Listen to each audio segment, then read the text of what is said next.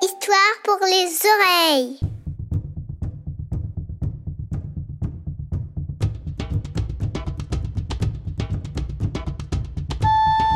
Il était une fois une girafe qui s'appelait Sophie. C'était il y a très très longtemps, avant que tu sois né, avant que tes grands-parents soient nés, avant même que les grands-parents de tes grands-parents soient nés.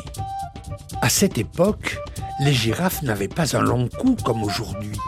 Elles avaient juste un petit cou de rien du tout, comme les zèbres ou les antilopes.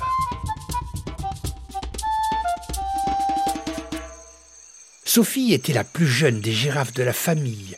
Elle vivait avec sa maman girafe, son papa girafe et ses cinq frères et sœurs.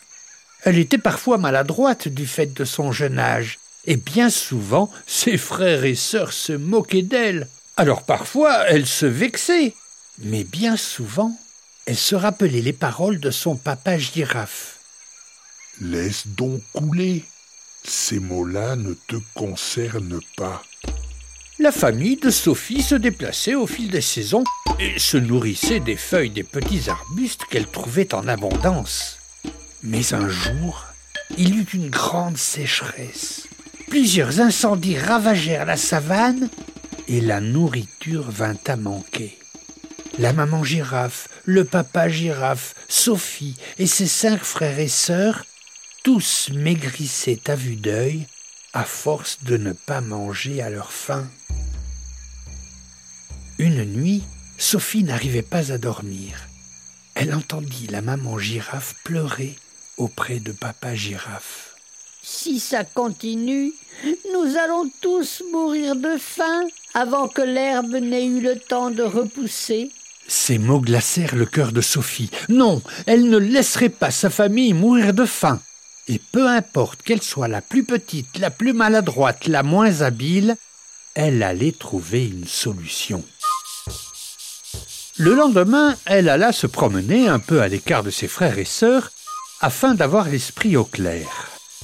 Bien vite elle se désespéra, elle n'avait pas le début de la queue d'une idée. Et au-dessus d'elle, les feuilles des arbres tout en haut semblaient la narguer. Si seulement je pouvais les atteindre.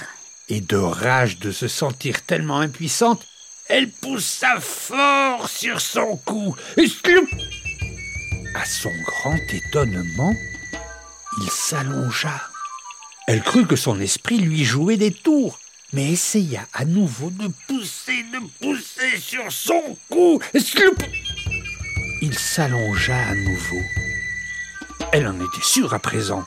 Son cou s'allongeait sitôt qu'elle poussait. Elle était encore loin d'atteindre les feuilles des arbres, mais elle s'en rapprochait de plus en plus. Poussa encore, et sloup Elle n'était plus qu'à deux doigts. Encore une fois, et sloup Elle arriva jusqu'aux feuilles des arbres et n'en fit qu'une bouchée. Dès qu'elle eut fini, elle courut vite, vite, vite rejoindre sa famille. Elle dut plusieurs fois ralentir le pas. Son cou, long maintenant de plus de deux mètres, la déséquilibrait et risquait de la faire tomber. Mais elle avait tellement hâte qu'aussitôt elle reprenait sa course, toute dégingandée. Lorsqu'elle arriva auprès de sa famille, tout le monde fut tellement stupéfait que personne n'osa rien dire. Encore essoufflée, Sophie raconta toute l'histoire. Chacun essaya ensuite de faire de même. Ils poussèrent bien fort sur leur cou et au bout de quelques instants, sloup, sloup, sloup, les coups se rallongeaient. Et sloup, sloup, sloup, ils purent atteindre les feuilles des arbres et étancher leur faim. La nouvelle se propagea comme une traînée de poudre dans toute la savane et partout, à l'est, à l'ouest, sloup, sloup, sloup, les girafes se retrouvaient avec des coups immenses et ainsi l'espèce put survivre à la terrible famine qui la guettait.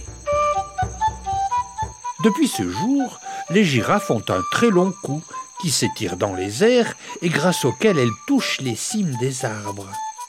Peu à peu, on oublia les petits coups de rien du tout des girafes d'antan. On fit comme s'ils n'avaient jamais existé. Mais d'autres dangers les guettaient, les lions, les crocodiles, et ce climat de plus en plus aride qui rendait l'eau si rare et les arbres si fragiles. Mais le soir venu, au milieu des herbes sauvages et sous les mille milliers d'étoiles, les animaux de la savane se retrouvent et le vieux singe raconte alors l'histoire de Sophie la girafe, qui, bien qu'étant la plus jeune et la plus maladroite, sauva à elle seule toutes les girafes de la savane.